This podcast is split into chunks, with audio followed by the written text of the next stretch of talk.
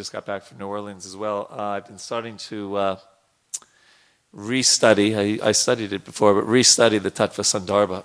And uh, I listened to a nice YouTube video by uh, Bhanu Swami giving a summary, and then also Radhika Raman Prabhu, much longer six hour presentation on the Sandarbhas that is on YouTube when he was speaking at um, ISKCON Silicon Valley in San Francisco. Uh, and both are such wonderful presentations. And you know, the thing, the the the essence of the Tattva Sandarbha, of course, it's a it's quite a philosophical treatise, although it's the shortest of the Sandarbhas. Um, there's six Sandarbhas altogether written by Jiva Goswami. I was reading this. Thank you, Nand, uh, Govind. Um, I was reading this because it was Jiva Goswami's appearance day, and I was kind of in preparation for that. Uh, the essence of it is he gives so many different arguments, and he's such a brilliant scholar. Uh, the essence of the Tattva Sandarbha is that the Bhagavatam is the pramana, the evidence, and the greatest of all literature. And he, of course, he goes through so many different arguments to to establish that, but um, and and to basically give the philosophical reasoning for Chaitanya Mahaprabhu saying, you know, that it's the Amala Purana, the spotless prana, and uh, uh, and really the source for Gaudiya Vaishnavas of Siddhanta. So when I when I heard that, it, it gave a little extra. It helped me in my preparing for this class, just to remember that of just how of all the Vedic literature, right? Um, uh, there's how many slokas in the Vedic literature? There's some that description somewhere. It's a huge amount, right? Uh, in the crores, right? Yeah, and uh, this this Bhagavatam, which is you know, some say 14,400, 18,000, whatever. It's it's a small work compared to the whole body, yet it is the essence and it teaches the highest dharma projita kaiturvata paramonir matsaranam satam. It presents it is uh, actually written for paramahansas for the greatest devotees to fully relish but it, it can purify anyone. Um, and it's uh, really meant for those people who are totally non-envious. They don't have any stake in the material world. They want to uh, be spiritual. So let's begin. Um, the Om Agyana Timirandasya Gyananjana Shalakaya Chakshuran Militam Yena Tasmai Shri Gurave Namaha. I was born in the darkness of ignorance, and my spiritual master has enlightened me with the torchlight of knowledge. Therefore, I offer my respectful obeisances unto him. The great sage Maitreya told Vidura, when the demigods were thus reassured by the supreme, by the personality of Godhead, they were freed from all fears and after offering their obeisances, they returned to their heavenly planets. Then the Lord, who is non different from the Sahasra, Shirsha, uh, Sahasra Shirsha incarnation, got on the back of Garuda, who carried him to the Madhuvan forest to see his servant Dhruva. So, what were the demigods? Anyone remember what were the demigods so afraid of? What were they? The universe was choked by the austerities of a five year old. yes, exactly. Yes, so powerful uh, was his austerities. The form of the Lord, which was as brilliant, which was brilliant like lightning, and in which Dhruva Maharaj, in his mature yogic process, uh, was fully absorbed in meditation, all of a sudden disappeared. Kind of reminiscent of uh, in the first canto. Who did this happen to? Yeah, yeah. But this, the next thing didn't happen. Thus, Dhruva was perturbed and his meditation broke. But as soon as he opened his eyes, he saw the Supreme Personality of God had personally present, just as he had been, uh, had been seeing the Lord in his heart. So that must have been quite an amazing experience. Right? You're meditating on Krishna in your heart, you open your eyes. There he is. Prabhupada writes in the, about halfway through the purport this Shyamasundara form of the Lord within the heart of a devotee is not imaginary. When a devotee becomes mature in his prosecution of devotional service, he sees face to face the same Shyamasundara he had thought of during the entire course of his devotional service. Since the Supreme Lord is absolute, the form within the heart of a devotee, The form in the temple and the original form in Vaikuntha or Vrindavan Dham are all the same. They are non different from one another. So I thought this was just very kind of reassuring comment by Srila Prabhupada here, right? That, that uh, when we become mature, advanced devotees, so we've been meditating, say we've been meditating on Sri Sri Radha Madan Mohan um, in, in here in this temple and and through the as Prabhupada writes through the meditating on them through the entire course of our devotional service. But then that form that we've been meditating on uh, can one day um, meet us face to face. Of course, we are face to face now. We don't always have the vision. We have some idea. Yes, that is Krishna. That is Radharani. Um, but that same form um, in the temple, the original form in Vaikuntha, and the form within our heart, they can uh, be realized as non different from one another uh, as we make advancement in devotional service. So I thought this is reassuring for us that. Um, uh, and the other thing about Krishna consciousness is not a post dated check that one day you'll realize God, but rather realization of the Supreme is a spectrum from zero to absolute. And there's uh, often described as nine different stages along that spectrum by Srila Rupa Goswami. So um, it's not all or nothing. It's, it's, we're somewhere along that process. And, and we get realizations even if we're over here on the, on the beginning of the process. Uh, just like Rupa Goswami talks about in Nectar Devotion, how um, there's happiness in Krishna consciousness. It's just discussed, uh, it's, um, dis- it's experienced on different levels. In the sadhana stage, the, which is when we're practicing Krishna consciousness, it's experienced as uh, greater happiness than material happiness. In the uh, more advanced stage of bhava bhakti, it's experienced as, um, as being so great that the realizations of just self realization that we're not this body, uh, that we're the soul, impersonal kind of understanding. It, it, it derives, it makes it look like uh, you know insignificant. What is it in prema? Sandrananda Visheshatma, isn't it? That uh, it's so amazing the the the uh, experience of happiness in the prema stage, when one is fully in love with God, is that any thought of material activities can't even enter it. Sandrananda Visheshatma. But there's still happiness in the beginning stage. So, some thoughts on this? Yes, Mataji. Hare Krishna. Hare Krishna. Hari Bol. So, Prabhu, um, the nine stages you mentioned, so it just occurred to me, uh, and just The it's what a stage? thought you mentioned. Yes, like, the nine stages. so, the uh, happiness is in different modes, right? So, right from bhajan kriya, is it directly in like mode of goodness onwards? I mean, even when anartha nivritti happens, is it Mm. inferior mode than mode of good? Is it all mode of goodness and above? Well, okay, so okay, now you're bringing up all different kinds of things. Yeah, so so you're right that Krishna talks about happiness in the three modes of material nature in the 18th chapter, or is it 17th? 17th, yeah, chapter of the Gita. So that is still not even what we've been discussing at all. I'm not. I'm not criticizing. I'm just saying that's not even on any of these levels because what we've been talking about is spiritual happiness, right?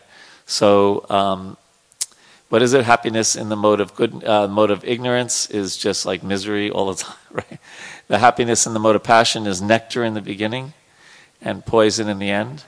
And happiness in the mode of goodness is poison in the beginning and nectar in the end. Meaning, uh, and I think we've all had that experience that um, if we practice some self-control, if we, you know, um, whether it's in our eating or in our speech or whatever, we feel some satisfaction afterwards that we didn't just give in to our lower nature. We didn't, you know, we actually uh, take, took care of our health or were kind to other people instead of, you know, we might wanted to say something nasty, but we stopped ourselves and we said, you know, when someone cut us off in traffic, instead of, you know, honking the horn, we thought, that must be a guy driving his pregnant wife to the hospital. Right? And thought positively about that person instead of negatively. Right? So, uh, so, but that's still not on the spiritual platform. Although I think we can understand that hap- that, that happiness we just said in the mode of goodness is the kind of thing that's practiced by a devotee, right? We, we, uh, we delay or put off uh, preyas in exchange for shreyas, right? Preyas means short term goals, and shreyas means long term goals, right? So we might really want to, um, I don't know, uh, eat something that isn't offered to Krishna because it really looks delicious, but we say, no, even though that would really be tasty, I'm not going to do that because my long term goal is to become Krishna conscious. So I focus on prayer. So that, that mode of goodness can certainly be uh, dovetailed in Krishna consciousness.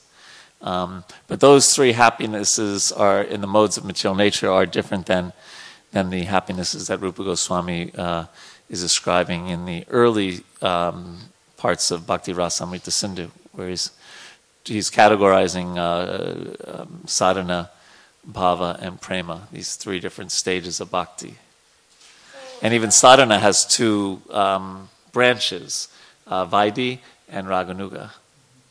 So the happiness you mentioned earlier, Sandrananda Visheshatma. Uh, yeah, that's like crazy that happiness. stage actually is uh, a very advanced stage. Yes, that's prema. Yeah, that's like the most advanced stage.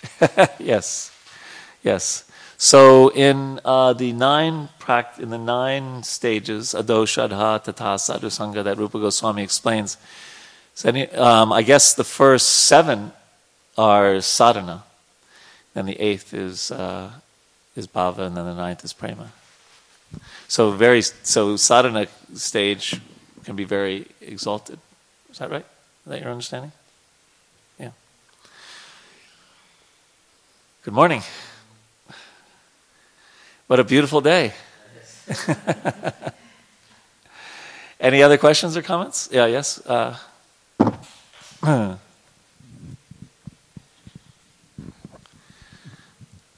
It, it also looks like uh, in the process of bhakti, the reciprocation is almost immediate. Yes. But in the other process is like the practitioner has to wait for the successful completion of that process for getting some reciprocation or benefit of that process but bhakti is like almost like even as you were explaining it's like a continuum and even though i am, might be at the beginning stage but even in that stage there is some reciprocation that's coming Yes. from the lord when practicing bhakti yes, Krishna understands the mindset and the nature of a very neophyte devotee. It doesn't only relate to the great, great devotees, he relates to uh, all of us. And it's interesting you say that because, yes, he may give some immediate reciprocation, right? Spiritually. Materially, sometimes there's more of a delay than in worshiping the demigods. Right? In the fourth chapter, it talks about how one very quickly can uh, get things from the demigods. Of course, Krishna, if he wants to, he can. But materially, he often extracts some purification as he's doing that. Um, but yes, spiritually, and I think we all maybe had some experience of that when we first came in touch with the actual teachings of Krishna consciousness. Uh, that initial, it's almost like, uh, what is it when you, um, I just had this experience with Verizon, right? That I had a very good plan uh, at my home for internet and all that. And then uh, the next, you know, I think it was like eighty dollars, and then all of a sudden I see my bill one hundred and sixty. So I call them up. I say, "What's that?" You know, they said, "Oh, well, the eighty dollars is an introductory offer for two years, and then after that, you know, you have to either re-up for another two years or you have to pay th- this more." So it, Krishna does that a little bit. He gives some introductory offer, gives us a little taste uh, uh, for Krishna consciousness, and we feel that initial bliss. And then he says, "Okay, now if you really want me, you have to do a little bit of the bhajana kriya." All right, kriya can sometimes even be translated as work, not in a bad way, but the work of bhajan, the work of worship. You know, to, to do that and do that vaidhi, do that sadhana of getting up in the morning early and and, and going to bed early and, and things like that. Um, but it does sometimes give us that. In, I can remember um, like the first time I was going to college in, in, in Ann Arbor, and I drove to the temple in Detroit. And I had such a wonderful time there. Uh, driving back, which is about an hour and a half, if I remember, to um, Ann Arbor, I was just singing Hare Krishna at the top of my lungs. You know, people driving by me were like, must thought I was pretty strange. But I would just remember experiencing so much uh, happiness. Because one thing that's happening is just like, you know, you, the, the, some of the sinful reactions are just flying away like birds when you, when you, you know, clap your hand and the birds fly away. So some of that is also just getting purified of some sinful reactions. TK? All right, next verse. Okay.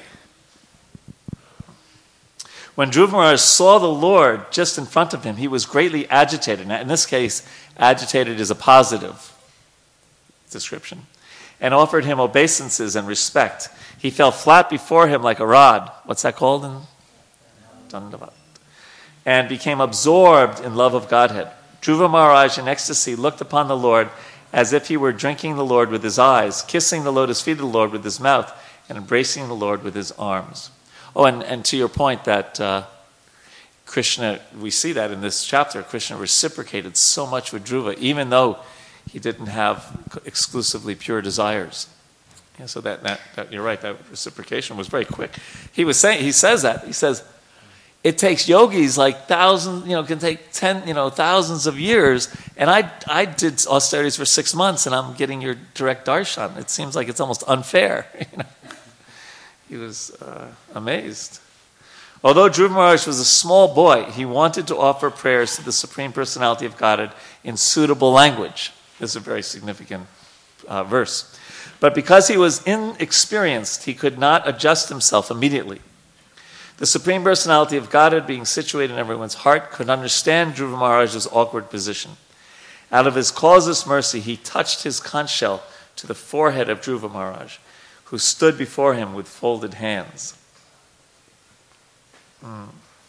So you can imagine, right? He wants, he's five years old, he wants to glorify the Lord, but he's, you know, he hasn't uh, um, studied at Oxford or, or even been in first grade but he wants to so Krishna, so Krishna reciprocates. And Prabhupada writes that it is therefore understood that when a devotee writes or speaks about the Supreme Personality of Godhead, his words are dictated by the Lord from within. So Srila Prabhupada said this about himself, that he said that when he writes his books, he's, uh, he's we could say in modern terms, channeling, you know, but being empowered by, uh, he said, by Rupa Goswami and by his uh, Guru Maharaj and by Krishna. And I think we also personally experience this when um, we talk to someone about Krishna. And if we've studied some of Srila Prabhupada's books, then sometimes we'll say things that we're even surprised we could say those things. It's like, wow, where did that come from? And so, uh, uh, as uh, said, that uh, Krishna Shakti Vina Nahi Tara Pravartana that one is empowered by Krishna Shakti um, to teach others about Krishna. So that is uh, the Lord from dictating with, from within. And then he says a little further this transcendental inspiration is called Brahma Maya, because when one is thus inspired, the sound he produces exactly corresponds to the sound vibration of the Vedas. This is not the ordinary sound vibration of this material world. Therefore, the sound vibration of the Hare Krishna mantra, although presented in the ordinary alphabet, should not be taken as mundane or material. So, um, this is important, right? The, the, the Vedas are held in such high esteem. But when someone is repeating, you know, the word, the teachings of the bona fide spiritual master and Krishna's teachings in Bhagavad Gita, that sound corresponds with the sound vibrations of the Vedas.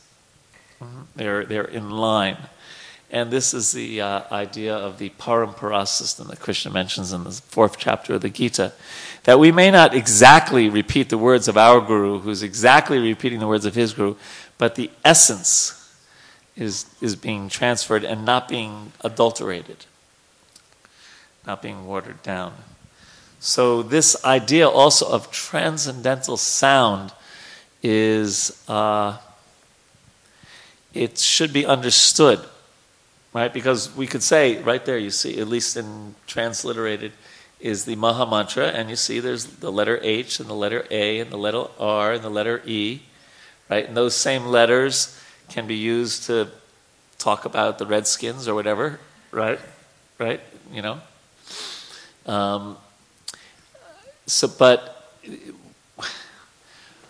the Maha Mantra, uh, Abhinatvam Nama Namino, it is uh, the name Krishna and the possessor of the name are the same.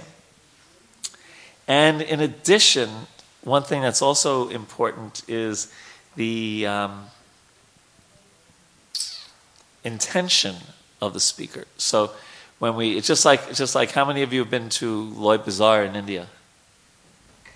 Okay, so Loy Bazaar is in Vrindavan. It's the place where you buy all your kurtas and dhotis and uh, and um, shingar for the deities and mukut walas and everything. It's it's it's a crowded little street, but they they probably sell millions and millions and millions of dollars of equipment because they, they supply all of ISKCON around the world.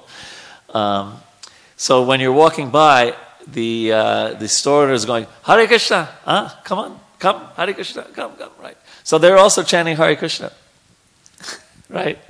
But their intention is, come, bring me money, please, come, come, come, Hare Krishna, right? So there's some benefit. They're saying Hare Krishna and they're Brijbasis, but that's different than a devotee who's intently chanting Krishna's name and begging to be reestablished as Krishna's eternal servant. They're also saying Hare Krishna. So the intention is also um, is also very important. So here we see Dhruva Maharaj had the right intention. He wanted to glorify Krishna. He didn't nothing for himself. He didn't want to become a big scholar or you know do uh, Bhagavad Saptahas and get lots of money or anything. He just wanted to glorify the Lord, and Krishna empowered him to do so. So so sound vibration can be mundane and it can be spiritual depending on both the uh, subject matter and the intention, the spirit of what one's saying. Some thoughts on this? Questions, comments? Jiva? Hare Krishna. Thank you, Prabhu. Very nice realizations you shared. Uh, when I was reading this uh, this verse and the previous verse, I was thinking of similar instance that happened when the Chaturkumaras they were trying to enter Vaikuntha, and Padmanabh Vishnu, he appears. When after the gatekeepers tried, Jai Vijay tried to stop them, and then they cursed the gatekeepers. And right. then when they saw Padmanabh Vishnu, they forgot everything.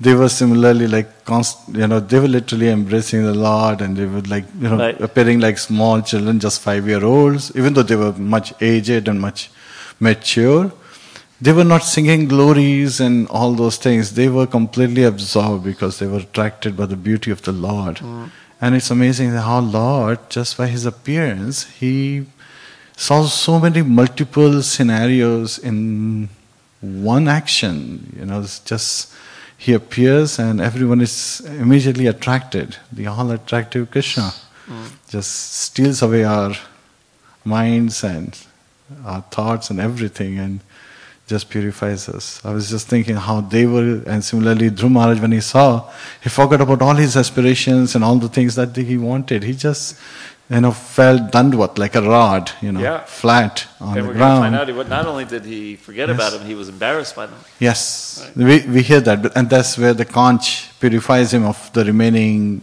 yeah.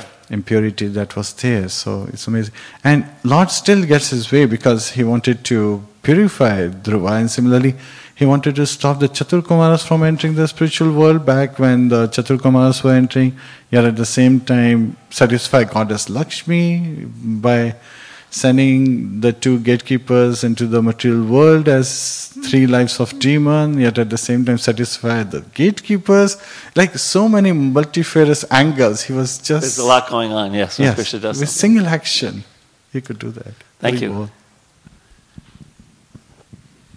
So you were mentioning about uh, how when a speaker is in line with the essence of the Vedas, like that experience is so profound.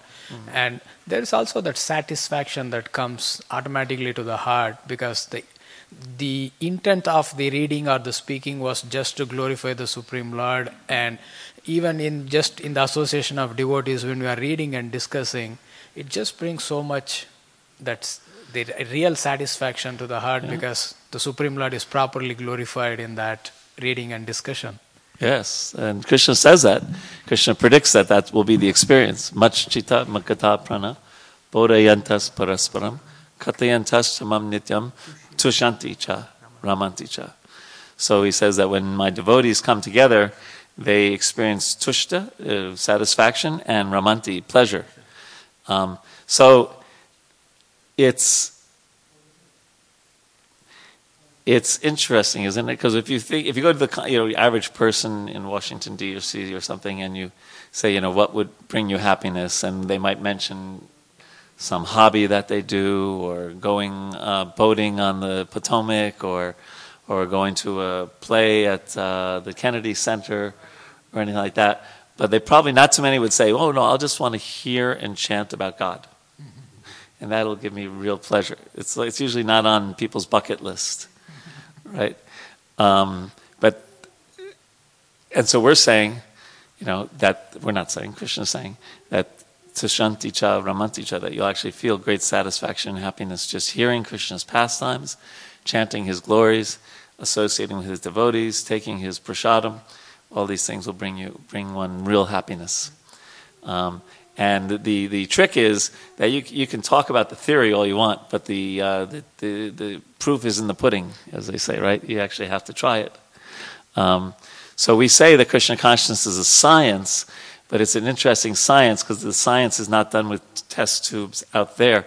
The, sci- the, the, um, the subject of the experiment is ourself.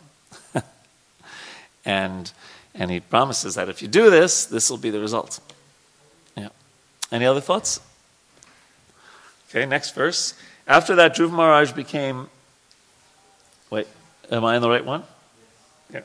At that time, Dhruva Maharaj became perfectly aware of the Vedic conclusions by the conch shell touching him and understood the absolute truth and his relationship uh, with all living entities. In accordance with the line of devotional service to the Supreme Lord, whose fame is widespread, Dhruva, who in the future would receive a planet which would never be annihilated, even during the time of dissolution, offered his deliberate and conclusive prayer. So now he's been empowered by the Lord. He can offer these prayers. And yeah.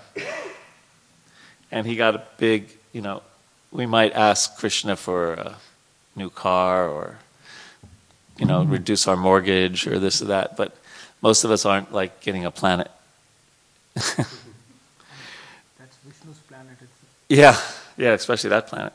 Dhruva Maharaj said, My dear Lord, you are all powerful.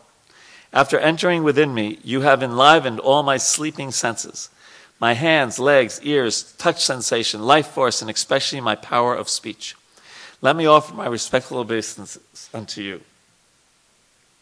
And Prabhupada writes in the purport in the first paragraph that unless one comes to the spiritual platform, his bodily limbs, mind, and other facilities within the body are understood to be sleeping.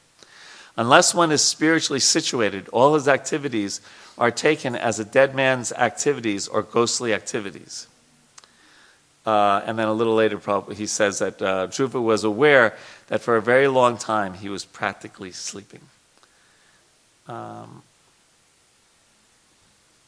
so, well, a few things here.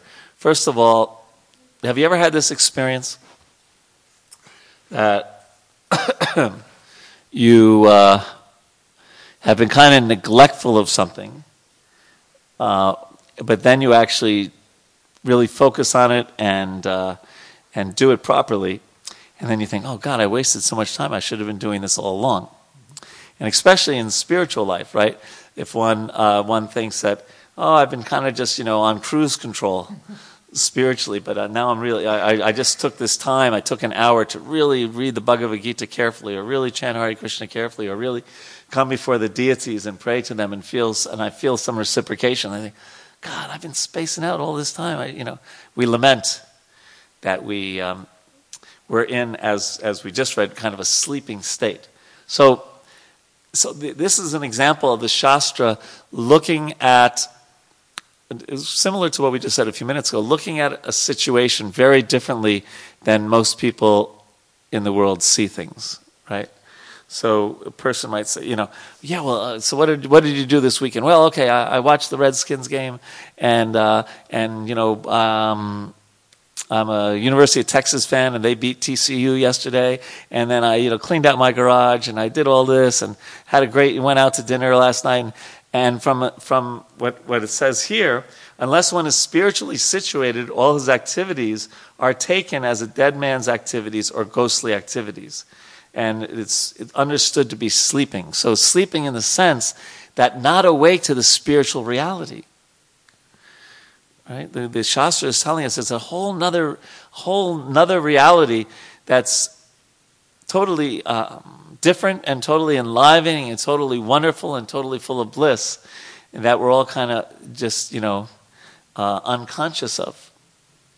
Right? That the, that the, that, I mean, how, how do we go around, do we go through our day to day activities remembering that God is in everyone's heart? Right? Do we see a tree and see that it's not just a tree it was created by krishna. Krishna is so kind to give trees that create that produce fruits and shade in the summer and also that there's a soul inside that tree that's actually the reason the tree is alive is the soul's presence. Right and, and, and so many things that the shastra gives us a whole different set of glasses uh, to see the world in. So here's one of them that uh, from a spiritual point of view if one's just doing mundane activities, it's like they're sleeping. They're not awakened to the spiritual reality. And we forget that the, the material reality that we're in is temporary. It's not really a reality. I'm trying to think of a, an example.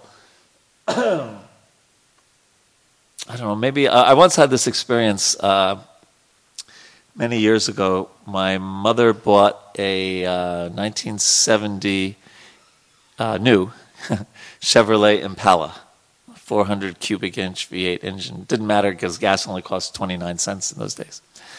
So, um, so then 1976, I became interested in Krishna consciousness. And she actually gave me that car afterwards as when I was a devotee. And I used it for a few years. And and also, I used that car before I was a devotee to, you know, drive around New York and all these things, right? And the car was very important, right? It was a, when I was a kid, especially when I was a teenager, driving that car was a very important thing. And even when she donated it to me as a devotee, I was using it in Krishna service. And then one day the car just like, you know, like 19, I think, like 12 years old, 1982. And I remember taking it to the, the junkyard and they just, they, you know, they crushed it, right? And so cut them, right? No, I have some. I have some memories, but that car is gone, right? So what? So our body, like so, I just turned sixty. So let's say, what is the uh, the uh, average uh, age uh, lifespan of an American male? I think it's seventy-eight years old. Yeah, close to 80. Yeah, okay. So let's say I, uh, I do better than the average. Let's say I live till 85. Okay, so 25 more years, right? But then after that, it's just like a to- you know, just like that Chevrolet is gone. This is gone. You know, um, being from New York is gone. Uh, even being married to my wife is gone, or having a son is gone, and uh, you know, being uh, in to, in my field and working for the government or whatever, or previously living, it's all it's all. It's only 25 years. Katam ho gaya, right? It's finished, right? So, and we have a whole nother reality. So this thing that we take as such a reality, it's it's real. The, the, the Vaishnava philosophy is that this world is real. This really is a mridanga. It's just that it's temporary, right? And so Krishna is trying to give us through the Bhagavatam and through the Bhagavad Gita and through the teachings of the acharyas uh, something to grasp a hold of that's actually grasp a hold ability. if that makes any sense. Instead of holding onto that Chevrolet Impala, that just right. Uh, or the example the Shastra gives is trying to you're you're in the middle of the ocean and you're trying to swim to the shore and you hold onto the tail of a dog who's swimming, right? It's not going to get you very far, right? But the spiritual reality is that we're, we're eternal. We're a soul. And we wait, and, we, and so the, the, and that's the reality. That's the reality, right? Right? Just like, you know, we may think, you know, like, you know, we have to pay our taxes. That's quite a reality in America, right? Um, and, and uh, so that, that, that's, we consider that very real kind of thing or, or whatever, or our job is very serious. And those things are, you know, important, but the Bhagavatam is trying to wake us up to a totally different reality that, that, that is actually real. We're actually a soul. We're actually not this body. We've actually had so many different bodies in the past. And our activities in this life will, will create what will be our next reality. And then we get put into another reality. Or if we become spiritual, uh, spiritual consciousness, then we know, you know, punar janma naiti, Krishna says in the fourth chapter of the Bhagavad Gita. Punar means again, right? Janma, we know what that means. And Naiti means no. No more birth and death. No more samsara. Um, back to the eternal spiritual world.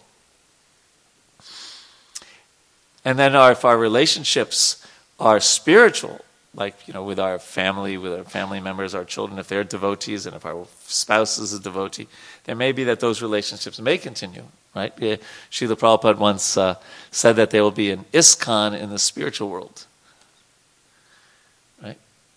And uh, he joked about uh, there was one gentleman named Mr. Nair who was really giving the devotees a hard time when they were buying the property in Juhu in uh, north of Bombay, north part of Bombay, and he said everyone will go back to God except Mr. Nair.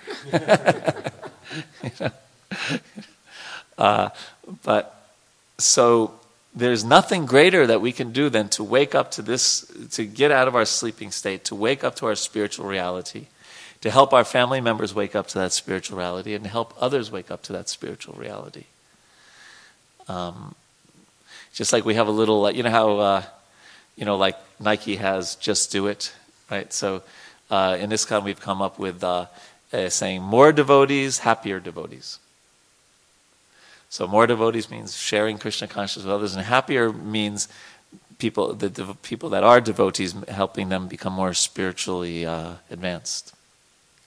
So, in that sense, we are sleeping. So, in one another place, Prabhupada talks about night and daydreaming. Right in the, in the night, you have a dream. Anyone have a dream last night? You can't remember. I had a wild one. But uh, yeah. Um, but in the so we're dreaming during the during the night, and then we wake up. I remember this one. I was I was really happy that I woke up, right? Because I was somehow get got involved with some gundas and some dacoits in, in India, and and they they said that if I didn't like help them out, they would rub out my family or something like that. So when I woke up, I thought, oh, right, right. But the the shastra also talks about daydreaming when we're actually awake like we are now, but we're only thinking about not that of course we're not talking about being irresponsible in this world. we're not talking about not paying your mortgage or not paying your taxes or not going to work. But if that's the only reality that we're focused on then we're also sleeping in the daytime. So night day and night dreaming. So we want to wake up. And that's uh, one of the purposes one of the things that's said in this verse. And then at the end, uh, then Prabhupada says, when a person places himself at the disposal or order of the Supreme Lord, that is called sevonmukha. At that time, the spiritual energy gradually reveals the Lord to him. So, any thoughts, questions, comments on this point? It reminds me of the verse in Bhagavad Gita where Krishna says, What is daytime for spiritualists yes. is nighttime for materialists and vice versa.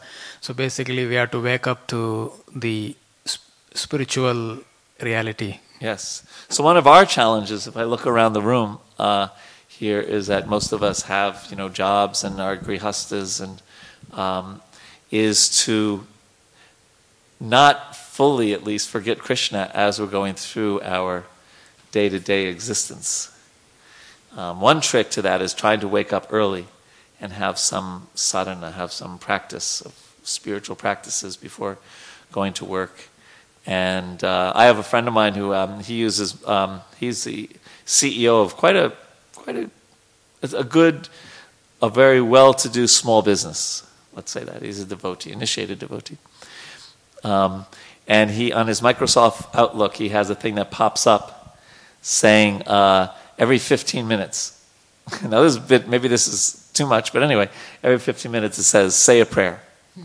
So he just takes like 10 seconds, you know, Krishna, please engage me in your service, and then goes back to, you know, he's running a big a, a business with like, um, it's a franchise, but he has about 80 franchises around America. So that's pretty, keeps him busy. But he, uh, he has that reminder to himself.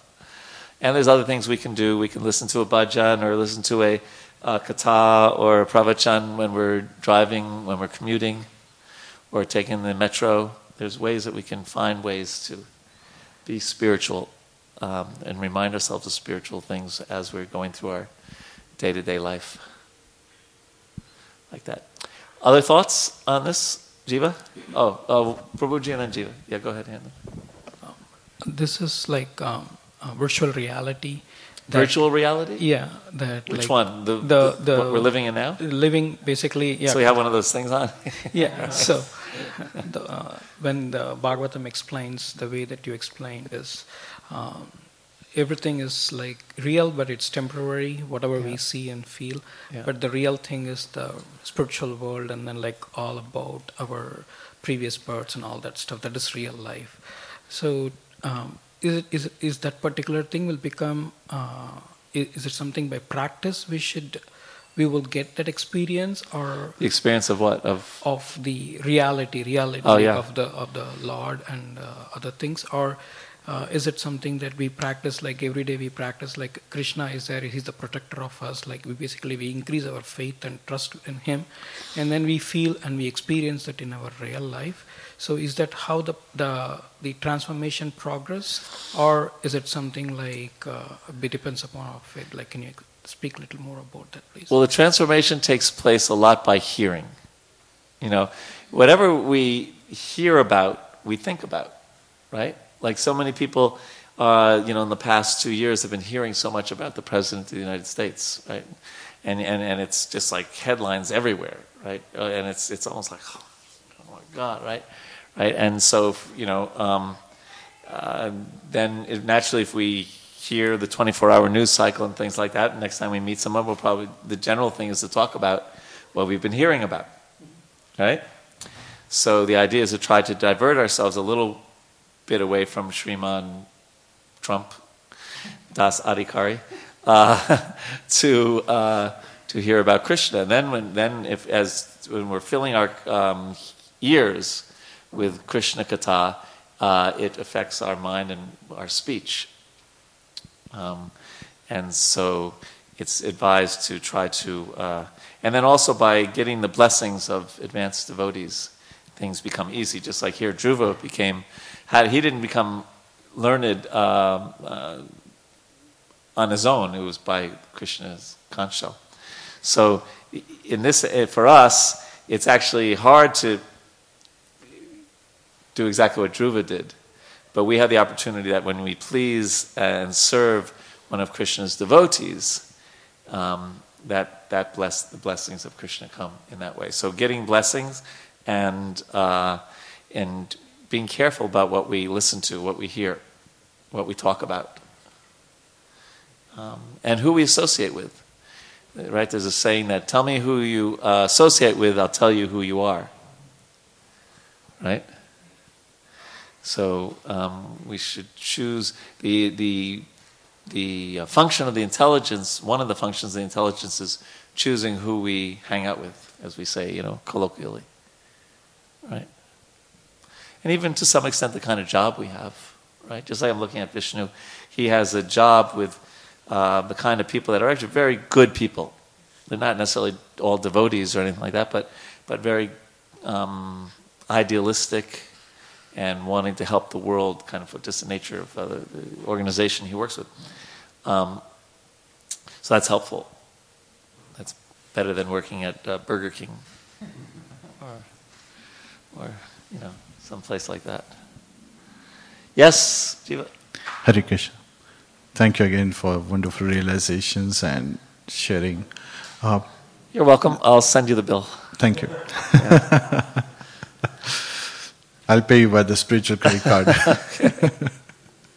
so, being awake and being sleeping, I was thinking about it when I was reading this. It reminds me as when we used to be new, coming to the temple and listening to kirtan, you know, listening to the classes, realizing that those were the time we were awake and then we were sleeping anytime we walked out of the temple. so it's a good place to be if you It's want to stay awake. Yes. Yes. to wake up. Yes. Yes. There's Hare that saying in the Shastra, right? Tamasi ma jyotir. Don't remain in the darkness, go to the light, right? Tamasi ma jyotir. Right. Next verse, unless there's another question somewhere. Comment. Oh, yes, Vishnu, give the mic.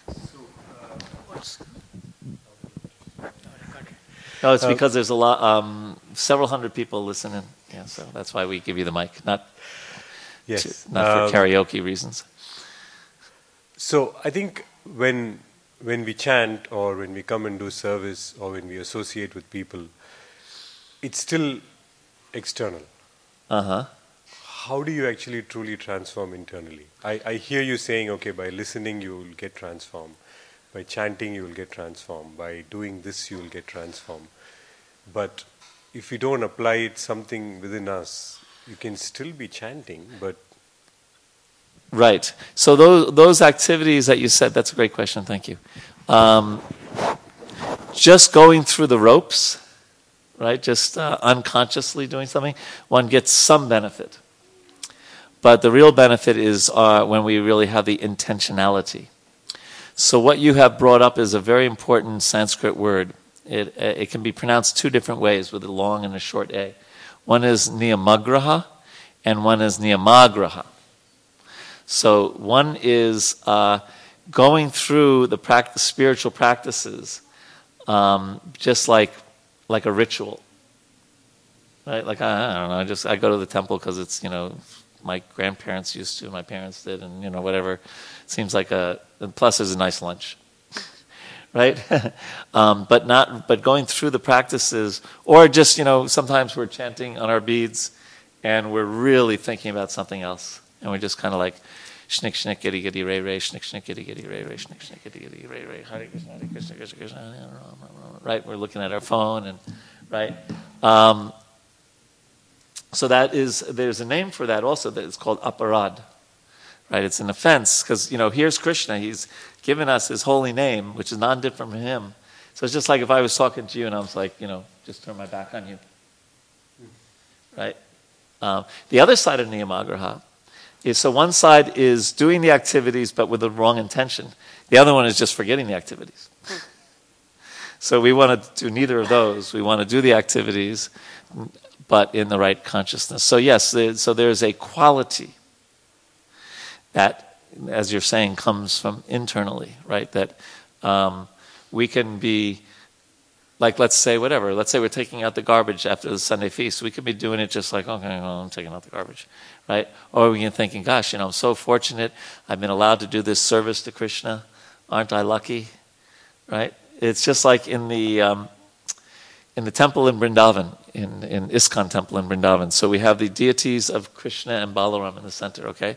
So Krishna is black marble and Balaram is white marble, the deities. And then the floor in the temple is black and white marble. I've told this story before, right? So one time Srila Prabhupada was giving a lecture, and he was saying sometimes pujaris, you know, the people that offer, that dress the deities and everything, sometimes they can get very proud. I'm the personal servant of Krishna, right?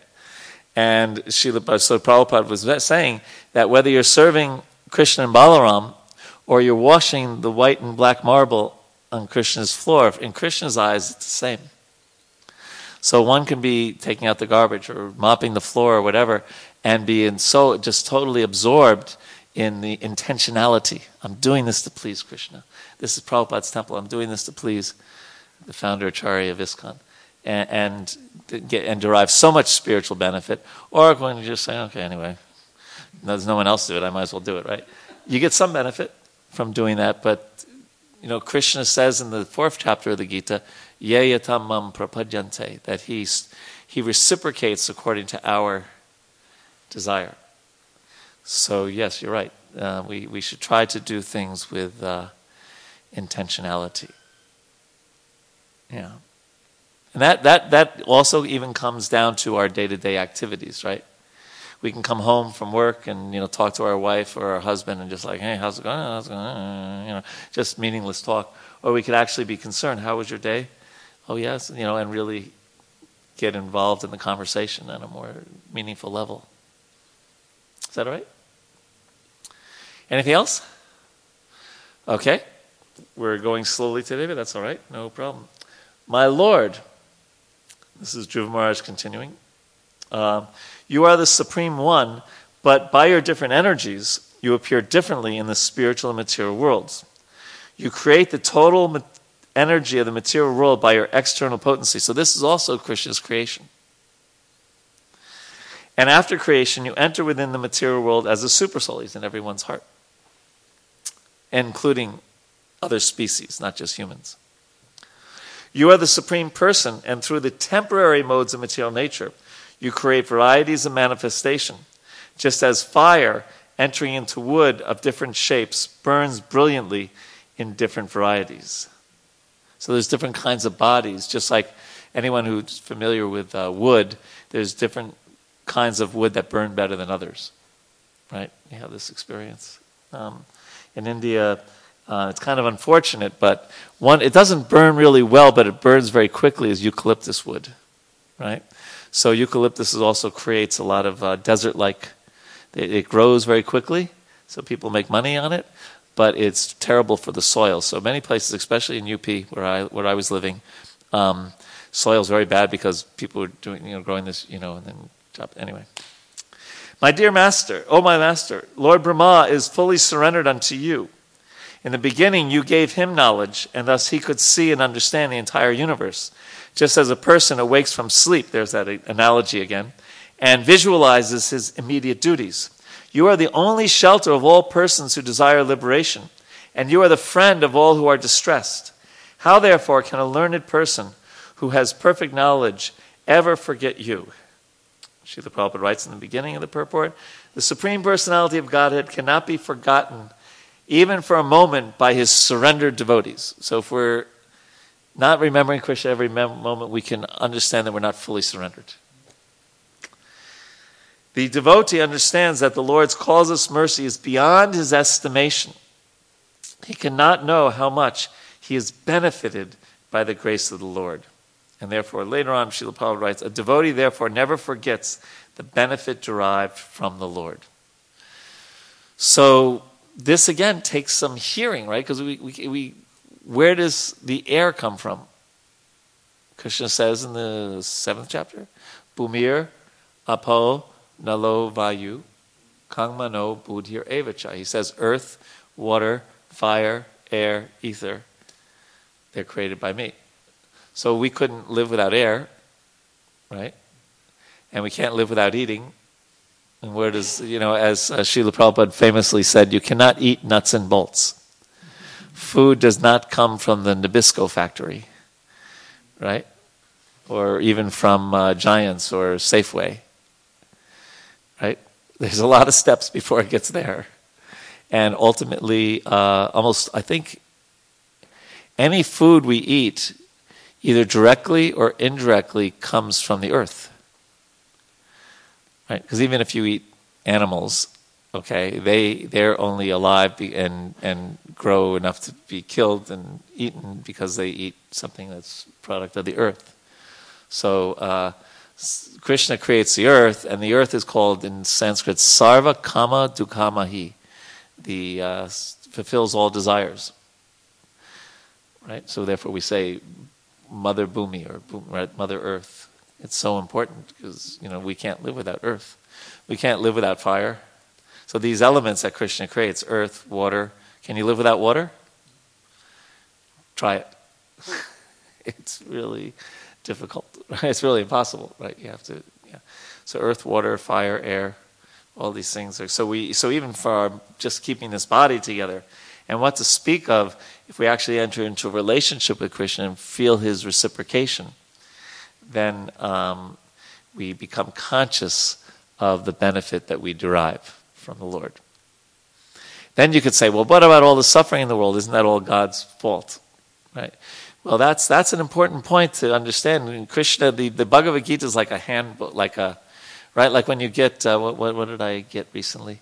Well, when you get a car, right? I mean, actually, how many of you read manuals, or do you just? Okay, three. Yeah, most of us don't. Most of us, I, I can figure this out, right? Isn't it? and then you, you know, like when you get a new computer, yeah, man, I know how to just turn it on and download uh, Chrome and you know you know whatever, and off you go. Meanwhile, you often lose out on a lot of things by not reading the manuals, right, Henry? Yeah. Um, so the Bhagavad Gita is like a manual for this world, and Krishna explains. He says, you know, don't uh, don't expect uh, a rose garden. He says, "Dukalaya masashvatam," right? Dukalaya. We know what alaya means, right? Like Bhojanalaya, right? So dukalaya and he says, anityam, asukam. What does sukha mean? What does asukha mean? yes. So, so he's saying, you know, this is not the place to find real happiness. He, and, and, and even so, even distress in this world can be an impetus. We had a, a very nice gentleman come here to the temple yesterday, and uh, he was he's going very going through some real distress. His uh, wife and daughter moved out of the house. Um, so he was talking to uh, uh, my wife, and then my wife said, "Well, you should come last tomorrow. You should come uh, last night because last night we were also having bhajans on Bhakti." So he came, and you know, he said, "Well, you know, the, I was talking to him afterwards. He said, well, of course, the, the pain of what he's going through in his family life hasn't changed. It's still there, but he does. But he's really feeling some shelter." And he says, "You're going to see me a lot at this temple."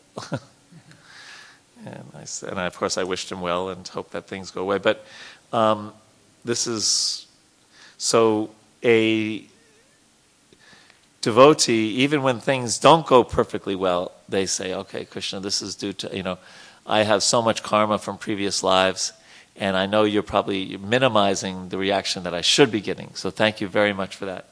And let me remember you and be grateful, even in good or bad. Just like a good business person, right? A really good businessman or a businesswoman, uh, they make money when the market goes up and when the market goes down, right? Market goes down, and we what do they call it? Selling short, right? And you, right? So a devotee is like like that expert business person, right? When when things are happy, they say, "Oh, thank you, Krishna, you're so kind. You've given, you made it so easy for me to offer service to you." And when things go bad, you think, "Oh, Krishna, you're so kind."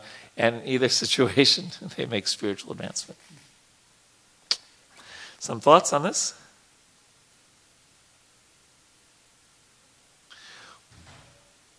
And in the last part of that purport, um, Prabhupada writes that happiness derived from the touch of skin or sensuous happiness is present in the life of hogs and dogs. Such happiness is insignificant if a devotee worships the Lord for such insignificant happiness, he must be considered devoid of all knowledge. So, again, remember we talked about spectrums? So it's good to come to the temple and to go to the deities and say, Oh, please let my son or daughter get into an Ivy League school, and please let them ace the uh, SATs, you know, and uh, please let me get that promotion or that new job. That's called Sukritina in Bhagavad Gita. Krishna says in the seventh chapter of the Bhagavad Gita um, that four kinds of pious people, sukrit, su, people with some sukriti, approach him. People who are distressed, people who are desirous of wealth or some kind of material benediction, inquisitive people like that. Um, so that is not bad, right? But we're going to see here in, in this um, uh, discussion about Dhruva Maharaj it's, it's, it's here. Up here, higher level, much higher level is, my dear Lord, how can I serve you? I don't put any conditions on my service. You know, I'll serve you if I get that job. You know, I'll, I'll donate to the temple if, you know, just like, right, we all know it's no secret in India right? Some businessmen make a deal with, um, with Balaji and Tirupati. All the time, right? Yes. If, you know, if I make 10 crore profit this year, you get one crore. And they do it. They actually, I've seen people, I've seen people um, who made huge amounts of money thank Balaji. They'll, they'll even um, charter a whole private plane, bring the whole family, and you'll bring a crore of rupees or, you know, and into the hundi it goes, right? So, okay, they, again, that's Sukriti now. But, but more advanced is, is real love, right? If you really love someone, you don't say, you don't go up to you know, your wife and I say, I really love you if you cook six meals a week for dinner and, uh, you know, it has to be in ghee and it has to be spiced the way I like it, then I definitely will love you. You know, right? Right? So unalloyed love means not wanting anything for oneself, just wanting to serve. Just wanting to serve. So, so you, you see this point? It, there, it, it's, the Bhagavad Gita doesn't just talk about one level. The Bhagavad Gita talks about different levels. Right? So we don't make fun of someone necessarily who comes here and is praying to the deity for material things. Because it's much better than to pray to the deity, pray to God, than to just think, who needs God? Cello. Right? I can do this because, you know, I'm really smart. I went to IIT. I'm really smart. You know, um, but further advancement, and when it, then if one really wants to seek happiness, real happiness is is in unalloyed love, unalloyed bhakti. Some thoughts on this?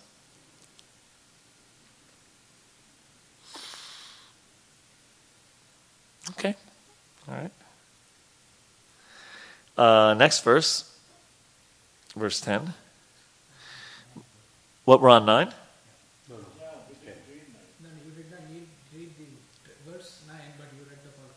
Oh, did I? You went to the purport directly. Yeah. Oops. All right, so should we read 9? Persons who worship you simply for the sense gratification of this bag of skin are certainly influenced by your illusory energy. So they have some good, some not so good. In spite of having you, who are like a desire tree and are the cause of liberation from birth and death, foolish persons such as me desire benedictions from you for sense gratification, which is available even for those who live in a hellish condition. So the you know the, obvi- the one of the great examples of this is uh, Sanatan Goswami. There was a touchstone that anything it touched it turned to gold, right? And uh, the the the person a person was told that if you go to Sanatan Goswami, he can give you the greatest thing. I, I won't go the whole story, but anyway, the the bottom line was that. Uh, the, the person said, Oh, you have a touchstone. And he says, Yeah, it's over there in the garbage. so he's like running, let me get that touchstone. And he gets the touchstone and he thinks, Wait a second now. If it's over there in the garbage, what is, what, what is greater than this touchstone? So then he goes to Sanatana Goswami, and Sanatana Goswami tells him about bhakti. Yeah. I personally, I'd like to have the touchstone and the bhakti, but anyway, that's, just me. right? We could build a new temple like that. Right? just, if this was just this much weight in gold, we could build a whole temple. I just need to use it for five minutes. Okay, so the next verse, verse 10. My Lord, the transcendental bliss derived from meditating upon your lotus feet or hearing about your glories. So here, the, this is that transcendental bliss from pure devotees is so unlimited that it is far beyond the stage of Brahmananda, wherein one thinks himself merged in the impersonal Brahman as one with the Supreme. Since Brahmananda is also defeated by the transcendental bliss derived from devotional service, then what to speak of the temporary blissfulness of elevating oneself to the heavenly planets, which is ended by the separating sword of time. Although one may be elevated to the heavenly planets, he falls down in due course of time. So, again, so this verse is talking about different levels of happiness, right? Again, we kind of talked about the spiritual happiness, transcendental bliss, the bliss of self realization of impersonal happiness, the bliss of being elevated to a heavenly planet, which is still within the material world.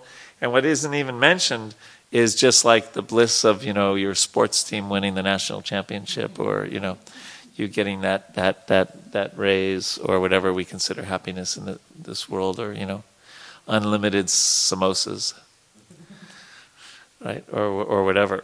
Um, so so even being elevated to the heavenly planets is considered it ends by the separating sword of time. And so Prabhupada compares that to going to the moon. He says, they are like the modern astronauts who go to the moon, but as soon as their fuel is used up, they are obliged to come back to this earth. As the modern astronauts who go to the moon or other heavenly planets by force of jet propulsion have to come down again after exhausting their fuel, so also do those who are elevated to the heavenly planets by force uh, of yagna or pious activities. So the Bhagavatam, uh, Bhagavad Gita says, Kshine punye martya loka vishanti. Right? So you could, right? You can't just stay, the astronauts went to, how long did they stay on the moon? Was it a day or two? I don't remember. I was, I was 12 years old when it happened. Henry, do you remember? Very short. Yeah, they had to come back down. They couldn't stay. I guess the in the uh, space stations they stay longer. Yeah, one of them kept going around, and two of them went down and got out and walked around, and they Yeah. And then the space station has stayed out longer, right? Because that, can get refueled sometimes. But the basic idea, you get the idea, right? Someone can go to a heavenly planet, but then when your when your pious activities, your karma is used up, come on back. Yeah. So it's you know who wants to be on that roller coaster? But going to Vaikuntha or the spiritual world, there's no. Um, um, Puna, oh, we said earlier, Punar Janma Naiti, no more birth and death. Any thoughts? Okay, verse 11. Dhruv continued. So he's now he's saying these prayers. He's, his conch shell has been touched to his forehead by the Lord, and he's coming up with these beautiful prayers. Oh, unlimited Lord, kindly bless me. Remember, this is a five year old speaking. that I may associate with great devotees who engage in your transcendental loving service constantly, as the waves of a river constantly flow. Such transcendental devotees are completely situated in an uncontaminated stage of life, state of life. By the process of devotional service, I shall surely be able to cross the nescient ocean of material existence. Nescience means like ignorance, which is filled with the waves of blazing fire like dangers. It will be very easy for me, for I am becoming mad to hear about your transcendental qualities and pastimes, which are eternally existent. So, in the beginning of the purport, the significant point in Dhruva Maharaj's statement is that he wanted the association of pure devotees. Transcendental devotional service cannot be complete and cannot be relishable without the association of devotees. We have therefore established the International Society for Krishna Consciousness. Anyone who's trying to be aloof from this Krishna conscious society and yet engaged in Krishna consciousness is living in a great hallucination.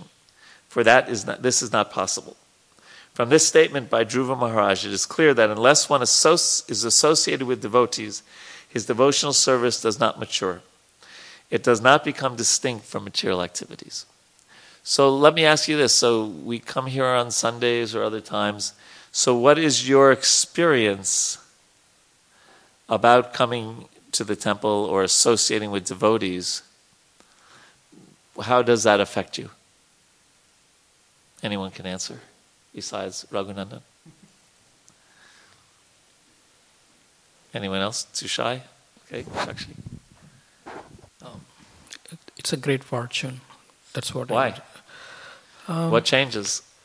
Because Or what happens? um, as I come, like um, I I, pe- I feel only happiness here. So you feel happiness. Okay, that's good. I- I feel happiness, and I I feel that like I'm serving. Uh, in a very little extent to the Radha Madan Mohan. So you do. So you have happiness, and you're serving the deities. and nice. deities. And then like he reciprocates, like he, I feel like he likes me. Yeah, he likes. Yeah, Krishna does like you. So, um, He loves you. Yeah. and What else are your experiences? Yes. Prabhu. Hare Krishna. It's like uh, your battery gets recharged. Your battery gets recharged. Yeah, like Uh-huh. I know at the end of the week, Friday, I'm feeling down, and I'm looking forward to like a kirtan and just Uh-huh. recharging. So recharging your spiritual batteries. That's a nice analogy. What else? You have opportunities to serve the devotees when you associate with them, yes. Someone else like to say their experiences? Helps to bring the consciousness back to Krishna. Yes. So I was in a festival in Ukraine with about 6,000 devotees. Um, and uh, wow, it was really quite an experience. Um, I guess for me, let's see. Associate well. One thing is when I associate with devotees who are more advanced than me, which is almost everybody. Um, then I get some inspiration that I could become like that one day, right? Um, so that's there, and there were many, many devotees. There were about ten sannyasis in in the program. There are many Prabhupada disciples, and uh, it was really quite amazing in Ukraine. Um, also, I know that I noticed that I'm on my best behavior, right? when I'm in the association of devotees, I, you know, I, uh, yeah, that that's good, right? Fake it till you make it, right? So I, I'm forced to kind of like, you know, uh, be, you know, you choose my words carefully and choose my behavior carefully because I'm in association of spiritually minded people. Yes, microphone. Hare Krishna Prabhuji.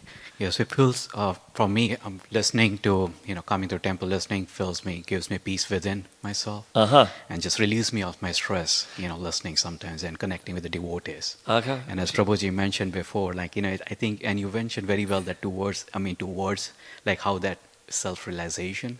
And I want you to repeat on that, how exactly, because I know when we come to the temple, we do connect, like, you know, we get that peace, but once we get off the premises, I guess, you know, we again get to the work and then we again start off the same cycle. Uh-huh. And I forget about it, everything. So, So the key is how to not let it uh, bring you down by Friday or whatever. So you have stress in your life?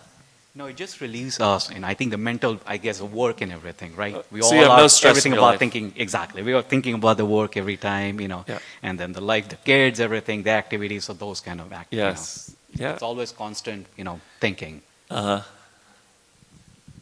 Good. Do you want to say something? You come here often? It makes me more determined to More determined. determined, yeah. Looking at um, advanced devotees, as you said, how to improve myself and my sadhana on a daily basis. Uh huh. Very nice. More determined. Yes. Yes. Right there. Haribol. Prabhu, everybody said wonderful points. That's what we all really like to associate with when we step in, come to the temple. Um, also, we when we, like he said, to recharge our batteries in the sense that uh, you know determination, enthusiasm, opportunity to serve, and also sometimes I mean we do run into a lot of very loving souls out here. I mean Yes. anytime and i really look forward to coming and associating with devotees especially in the temple premises and it's a total like well i should not say total maya free zone maya is in Maya free zone. That's a good, I like that. probably we should put a minimum- sign outside. minimum uh, effects That's a good one. Maya free zone. So, what can we do to? Uh, so, you all said this is such a nice experience coming to the temple and associating with devotees. What can we practically do to um, those of the other six days to try to extend that that uh, experience throughout the week? Okay, Jiva. Have deities, invite deities to our Have, home. have deities at home. Okay, yeah. Chant, chant Krishna's name. Read and hear Srimad Bhagavatam. Yes. Hear recorded lectures. Right. We have. We can find Prema Tarangani's lectures someplace and listen to them. Always Yes. eat prasadam And take prash- yeah, offer Honor prasadam. prasadam. Yeah, and then uh, yeah. So there's things we can do. Yes, I mean, I, I think there's like ten thousand lectures on ISKCON Desire Tree dot com is it dot info dot yeah dot com. I mean, it's like that'll that'll keep you going for a while, right? uh, first of all, you have about a thousand of Srila Prabhupada's lectures, approximately. I think I may have heard them all at least once, but I, you know, it's not like I remember them. You know, over, you know, that's over 43 years listening to them.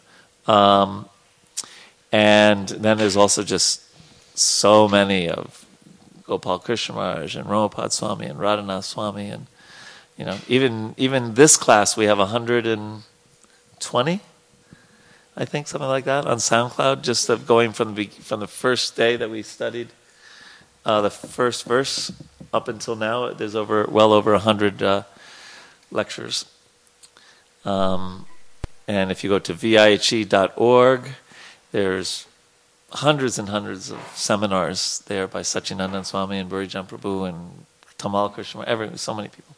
So, yes, listening to recorded lectures. The idea is that we don't want to just be. Um, it's like the, the example, it's not exactly the example, but one example is if you ever um, seen like a, a elephant take bath in India, right? So they, they, they take their bath and they clean themselves and then often what they do afterwards is then they roll in the dirt afterwards, so they throw the dirt over them. Right? So we don't want to just like, you know, on Sunday take our bath and then we, we want to try to find a way, maybe not on the same level as coming to the temple on Sundays, but find a way to remain spiritually minded throughout the week. And Krishna will help us if we have that desire. Okay, what time is it? we still have time for another verse or two? Oh, Prabhupada writes that, that that association in devotional activities, like the ones you just mentioned, um, is like the waves of an incessant flowing river. And then he says, in our Krishna Conscious Society, we have full engagement 24 hours a day. Every moment of our time is always busily engaged in the service of the Lord. So Srila Prabhupada was a perfect example of that. I mean, imagine what he did. Um, I was listening to uh, a lecture about uh, Jiva Goswami because it was his uh, appearance day the other day. And so Radhika Raman Prabhu, that if maybe some of you know Radhika, he was a devotee who graduated from Oxford at a very young age with a PhD. So he was saying how, I mentioned this last night also, that um, Jiva Goswami was not only a great scholar, but he was also a great manager. He was one of the first person in India to ever write a will. Right? Um, and he was also um, a very a great sadhaka practitioner, right? And so, and there was one other, I can't remember the fourth one. And and Srila Prabhupada was was like that also. You know, most people, if you're a great scholar, Radhika was saying this because he he's a, he is a scholar himself, and he's a he's the head of a religion department in, in Utah, University of Utah. Um, and he, and so he said, you know, your average scholar is like an absent-minded professor, and they're really good at scholarship, but they can't like manage the way they they they can walk by their house and forget where they live, you know, because they just you know. Uh, so to and then someone who's a very great scholar isn't necessarily a great personal sadhaka practitioner or someone who's a manager isn't a great, you know. So someone who can do all those things is very rare, and Srila Prabhupada was that kind of person. And one of the things he did uh, is called avyartha kalatvam, that one who is really in love with Krishna doesn't waste a moment outside of Krishna's service. So that's a challenge for us, right? You know, to because uh, uh, uh, many of you are familiar with Chanakya, Chanakya Pandit. So he once said that um, you cannot buy back a minute of time for all the gold in the world. Right? It's true, right? You can't. So, um, using our time, we only have a certain amount of time in this body, even though we're eternal. In this body, we only have a certain amount of time. So, how we use our time is very much related to what we think of ourselves and what we think of our life. Right? how, how we use our time. If we waste it away, then we don't we don't take ourselves so seriously, Right? If we're very careful about how we use our time, and, and then if we connect it with using our time for spiritual practices, right? Then we take ourselves seriously as a person who wants to become a devotee of the Lord. So you, so it's uh, one thing we can really. It's one thing to like sit here in this on this vyasasana and talk. It's another thing of actually how we use our time. Right? There's a uh, inter- there's a ni- interesting app called Rescue Time, and it tells you how you use your time on the internet. Because you know sometimes we th- and it, it's it can be very surprising. You think, oh, I don't use the internet that much, or I don't space out on YouTube, or or uh, you know w- watching the news or whatever. And then then it te- then it tells you how much time you actually spent on YouTube that week and this and go, you know I could have been doing something better. Of course, if you're watching a Prabhupada lecture on YouTube, that's another thing. But anyway, uh, here he says that. Um, and then he goes on to say that bhavad guna katha, for anyone who incessantly, you know, persistently engages in hearing the topics of the Lord from Srimad Bhagavad Gita, Chaitanya Charitamrita, Srimad Bhagavatam, and who is actually addicted to this process, just as one becomes addicted to intoxicants, it is very easy to cross the nescience of material existence. Right? So we know how we you know we we read today how difficult, especially in America, the opioid opioid addiction is. Very very difficult to break. And what to speak of alcoholism, right? Or smoking smoking cigarettes has become less so in America, um, but smoking beedies for some people in India is right, right, very addictive, right? Or other kinds of addictions. They're very hard to break, and they really can subs- consume someone's life. So here, Prabhupada is telling us to become addicted to hearing about Krishna. So that's something we can we can practice. So I think that's uh, time is up for today. I don't I don't think time is up for today, and uh, we will continue next week. And then the following week, I have to go to some meetings in New Jersey, on, so we won't have a class. But next week there is a class. We'll send out uh, the verses to study, and I hope to see you all next week. Thank you very much. Hare Krishna. Glory to Srila Prabhupada.